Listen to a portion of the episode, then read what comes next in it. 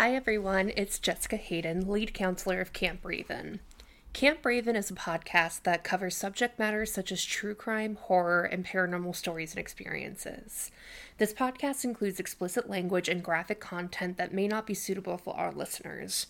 Be sure to follow Camp Raven on Twitter at Camp Raven Pod and Instagram at Camp Raven Podcast. Like the Camp Raven Facebook page, email at campravenpodcast at gmail.com, and follow my TikTok page at spooky underscore Jess for more content. Now, sit back, settle in with your blankets and s'mores, and I'll see you campers around the campfire. Enjoy your time at Camp Raven.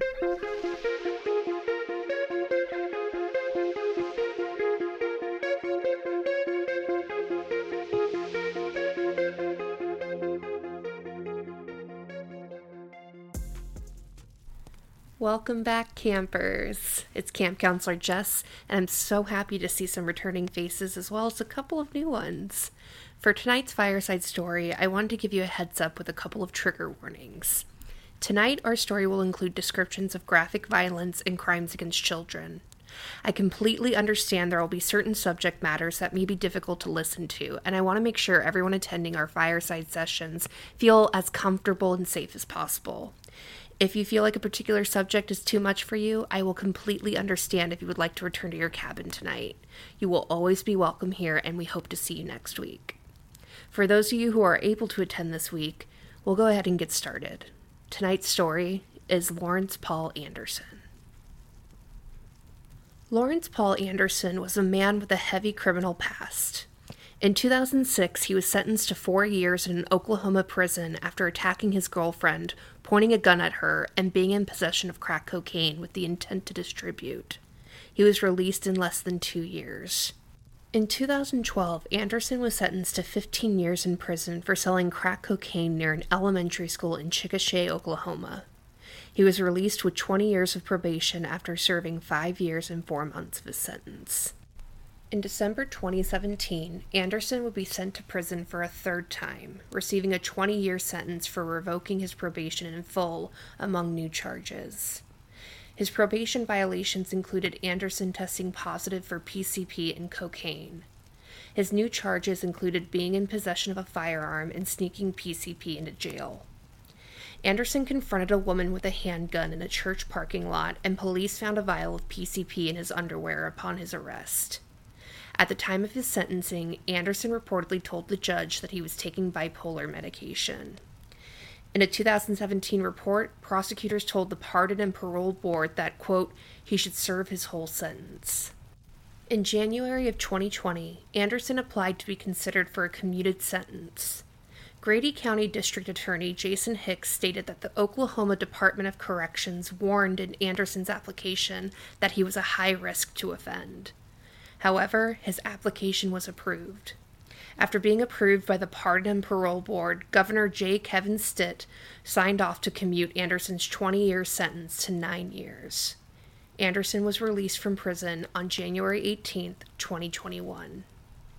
Interim Secretary Jason Nelson reported that Governor Stitt acted on approving the commuted sentence after being told that Anderson was going to live in Texas with his daughter and work for his son in law in an oil field.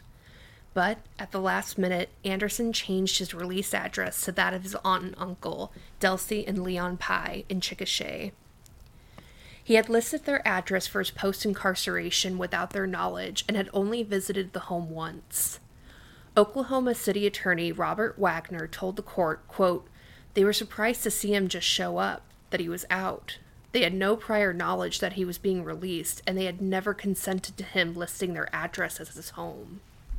On February 9, 2021, Toronzo Pye and Tasha Yates dropped off their four year old daughter, Chaos, to visit her grandparents for the day while her parents ran errands.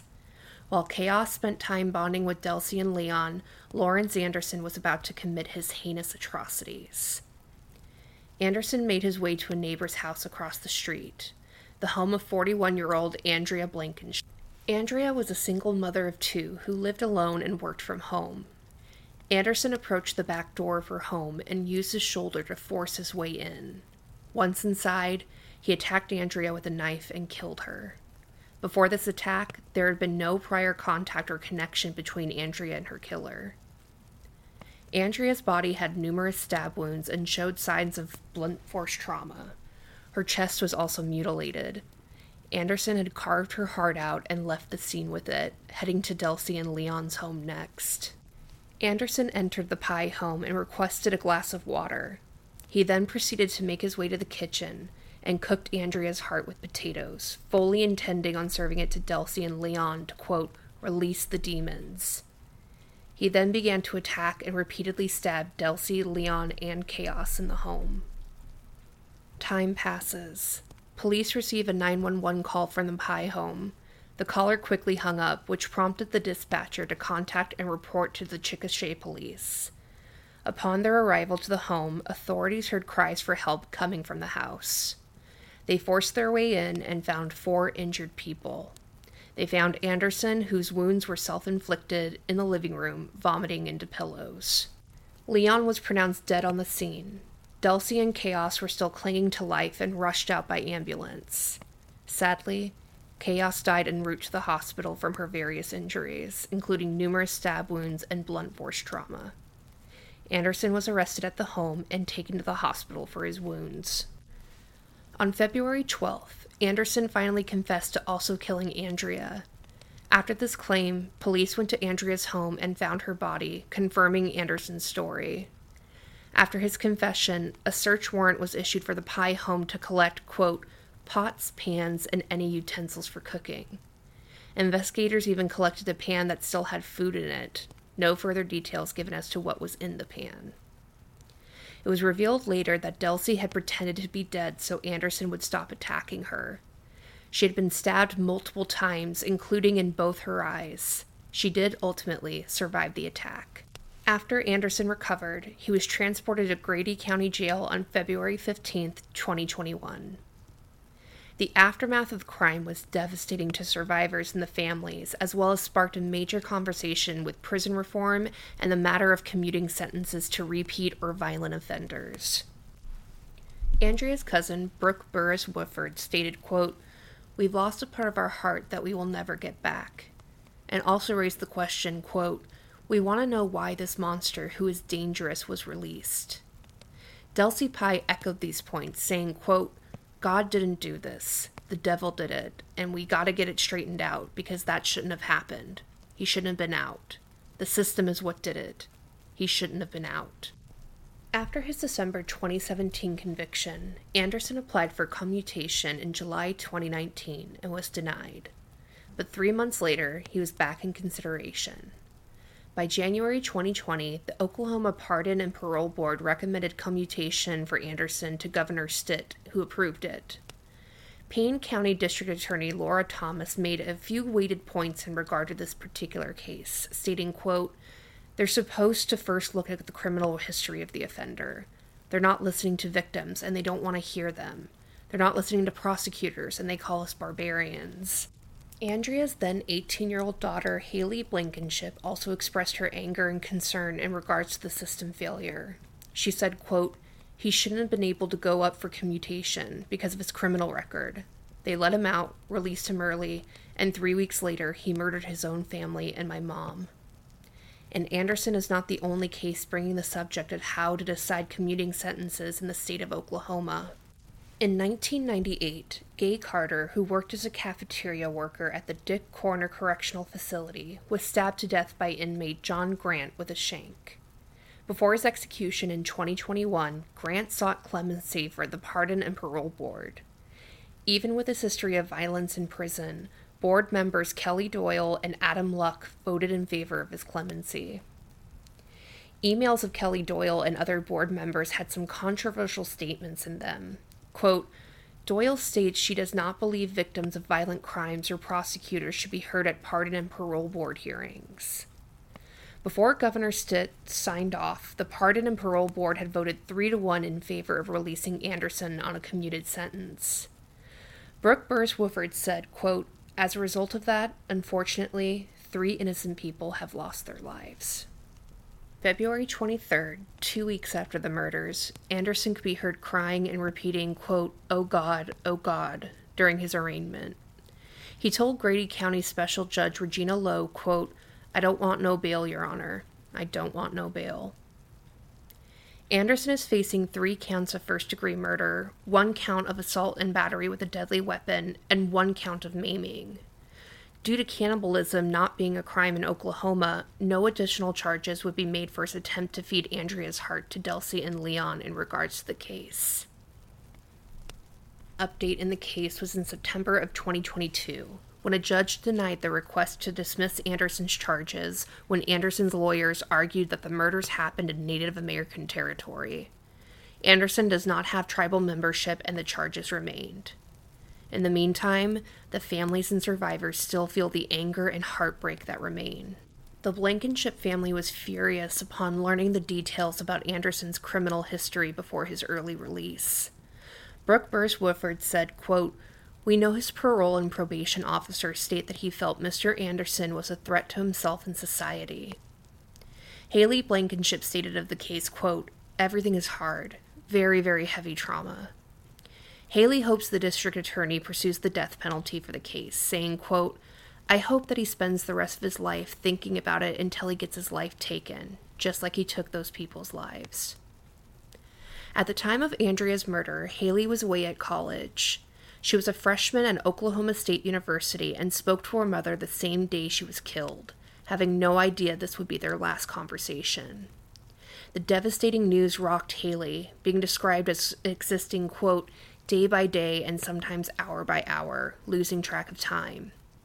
Haley expressed at the time, quote, I feel like I've disassociated myself from reality a lot, and I've had to do that in order to survive every day, to say the least. She also recalls the traumatic day that she learned of what happened to her mother. Quote, I texted her every day until about three days until her body was found. My aunt drove up to Stillwater and came to my dorm she told me while I was hanging out with my friends. Haley remembers Andrea as being, quote, super resilient, very kind, wore her heart on her sleeve, as well as, quote, caring and filled with so much love. Haley wrote the following about her mother quote, I don't think I'll ever find the right words to explain how she left her mark on this world. She was beautiful, smart, kind, goofy, and amazing. She loved me and my brother more than anything in the world. She always made sure that I had something, even if she had nothing. I wish I could have one more moment with her, or one more hug. The lone survivor, Delcy Pye, remembers her chilling experience with Anderson, saying, quote, He just went crazy. He attacked my husband, and then he attacked me. He thought I was dead. God was with me. I saw everything he did to himself. I saw everything he did to my house. Can't nobody tell me he wasn't in his right mind. He was. Delcy and Leon were married for 50 years. Delcy recalling the start of their love story through tears, quote, I was 16 years old. He drove my mama's cotton field truck. That's how we met in the cotton field, and we've been together ever since. Delcy survived, but is now deaf in her left ear and blind in her left eye after the repeated stab wounds to her head. She still lives in the same home the attack happened in and has dealt with conflicted feelings of being there. She expressed, quote, People look at you funny. I even had to change churches. I might have to leave Chickasha. I don't know whatever God put in front of us because I walk by faith, not by sight. Toronzo Pye and Tasha Yates endured every parent's worst nightmare. Just hours after dropping off their four year old daughter at her grandparents' home, she was murdered. Both Toronzo and Tasha tried their best to be strong, but this was no easy feat after the lives of two such important people were taken away by another family member. Tasha states just days after the death of her daughter, quote, For me right now, it's just like random bursts of sorrow, complete sadness that overtakes you. My little soul is broken. My baby. Toronzo said that Anderson ruined his life and implored others, quote, Tell your kids you love them. Do everything with them that you possibly can because you never know when they might be taken away from you. Toronzo and Tasha both remember their amazing daughter. Toronzo saying Chaos was, quote, bright, so pretty, active, so sweet. And Tasha saying Chaos was, quote, so sassy and so smart. I feel like she was perfect. Chaos loved school, made friends easily, and was a very caring child. She was described as, quote, the best helper and was always willing and ready to help. Her family said that Chaos loved God, would always say Jesus lived in her heart and had a light that everybody could see. Chaos was, quote, a diamond in a world of coal. Parents included the following in her obituary quote, There is a special angel in heaven that is part of me. It is not where I want her, but where God wanted her to be. She was here, but just a moment, like a nighttime shooting star. And though she is in heaven, she isn't very far. She touched the heart of many, like only an angel can do. So I send this special message to the heavens up above. Please take care of my angel and send her all my love. Toronzo also mourned the loss of his 67 year old father, Leon. He described his father as a, quote, good, godly guy. He never hurt no one. He was so sweet to everybody. Leon was raised in Brinkley, Arkansas, where he played high school football and met his wife to be, Delcy Hayes. Before graduating high school in 1975, Delcy and Leon married. He drove trucks for J.B. Hunt of Arkansas and a few years later accepted a position at Union Pacific Railroads in 1984, relocating the family to Chickasha, Oklahoma to start a new life. He worked for Union Pacific Railroads for 32 years before retiring and taking a part time job at an opportunity center where he worked with adults with special needs. He was also a devoted member of his church and was described as, quote, an eternal optimist. He loved fishing, gardening, building furniture, and spending time with his friends and family. Leon was described as, quote, a gentle and caring husband, father, grandfather, great grandfather, brother, uncle, and dearest friend to many. A contagious spirit that loved life and everything in it. Toronzo closed out an interview with the following quote, I do know my dad and daughter are walking in the gates of heaven together. I can see my dad. He's picking her up, saying, Come on, Chaos, come with Papa. It's gonna be okay. Anderson is currently awaiting trial in Oklahoma. Updates will be provided as they come in. As the story is still developing, we can still remember the lights that were taken from this world. Andrea Lynn Blankenship, Leon W. Pye, and Chaos Winter Rain Yates. Campers, thank you for joining me tonight. I believe we're all due for a good night's rest. Let's put out the fire, leave no trace behind, and remember the buddy system as we all walk back to our cabins. Until next time, stay spooky.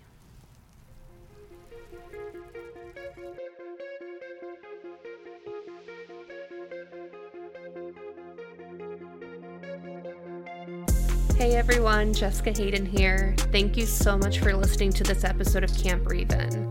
This episode included research from articles written by Neil Vigdor, Barbie Latza Nadeau, Nolan Clay, Austin Breasette, Jacqueline Pizer, Matt Naham, Megan Sheets, Jolene Cheney, KOKH staff, Caitlin Ogle, Harriet Salkmansour, Jennifer Pierce, and Jill Cedarstrom. These articles can be found in the show notes. Please be sure to share, subscribe, rate to help keep the show going. If you'd like to interact further, please be sure to follow Camp Raven on Twitter at Camp Raven Pod and Instagram at Camp Raven Podcast. Email the show at campravenpodcast at gmail.com and like the Camp Raven Facebook page. You can also follow my account on TikTok at spooky underscore Jess for more true crime posts. I'll see you next week with a brand new episode. Bye.